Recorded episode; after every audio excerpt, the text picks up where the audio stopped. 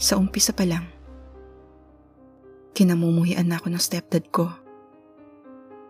Nang pakasalan siya ng nanay ko at nanirahan sa bahay namin, nagmistulang impyerno na ang buhay ko.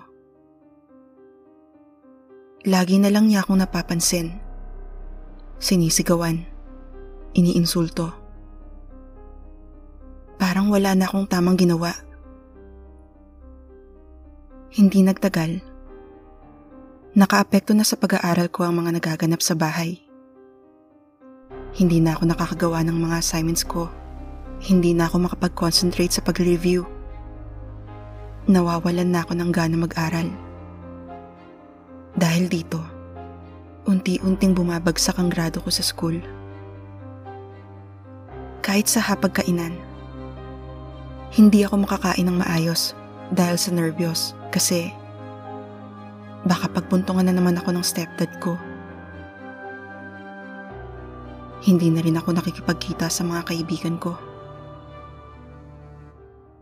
Lumala nang lumala pa ang sitwasyon ko. Pinagbubuhatan na rin kasi ako ng kamay ng stepdad ko. Maliit na bagay, konting pagkakamali ko lang. Binubugbog niya na ako. Malaking tao ang stepdad ko Napakalit ko para tangkaing labanan siya. Dahil sa physical at emotional na pangabuso ng stepdad ko, kinalaunan, nagkasakit ako ng depression. Wala rin ako makuhang tulong at suporta sa nanay ko. Kahit sinasaktan na ako ng stepdad ko sa harap niya, pipiliin na lang niya na manahimik at huwag mamagitan. Ang pinakamasakit tanggapin ay mas pinili niya ang stepdad ko kaysa sa akin na sarili niyang anak. Gabi-gabi kong pinagdarasal na sana makawala na ako sa impyernong buhay kong to. Isang araw, dahil sa hindi ko nakaya ang hirap, naglayas ako. Sinubukan ko magpakalayo-layo, malayong malayo. Nang mahanap ako ng mga pulis, ibinalik din nila ako sa bahay namin. Nag-aabang ang stepdad ko sa pintuan. Bakas sa mukha nito ang galit. Pag alis ng mga pulis, nilapitan ako ng stepdad ko at sinabing, Akala mo makakatakas ka? Nung gabi rin yun, Matinding gulpi ang inabot ko sa kanya. Lalong lumala ang sitwasyon ko simula nang binalik ako sa bahay. Hindi ko alam kung papaano humantong ang dating masaya at tahimik naming buhay sa kamay ng ubod ng sama kong stepdad. Kahit natahimik ako sa isang sulok, ay gagawa ito ng dahilan para lang masaktan ako. Doon siya masaya eh ang nakikitang puro pasa, puro sugat, ang duguan kong katawan.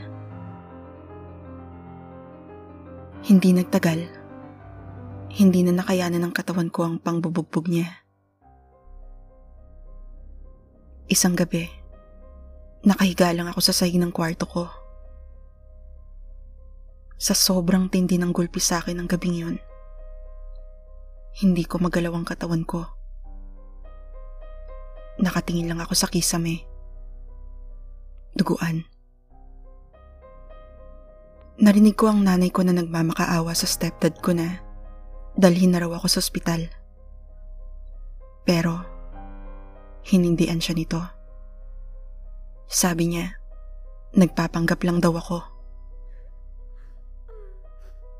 Nung gabi rin yun, nandoon pa rin ako sa sahig, nakahiga. Umiiyak sa sahig. Pakiramdam ko, unti-unti na akong nawawala ng malay. Kinabukasan, pumasok ang nanay ko sa kwarto para i-check ako. Pero, patay na ako.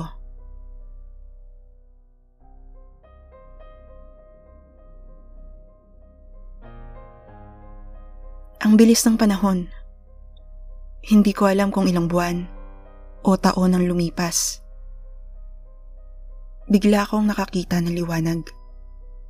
Tapos, may narinig akong babae. It's a healthy baby girl! Umiyak ako ng malakas. Dahan-dahan kong binuksan ang mga mata ko. Isang babae at isang lalaki ang nakatingin sa akin. Nakangiti sila. Pagkatapos, yumuko ang lalaki at inilapit ang bibig sa tenga ko at bumulong ng Akala mo makakatakas ka.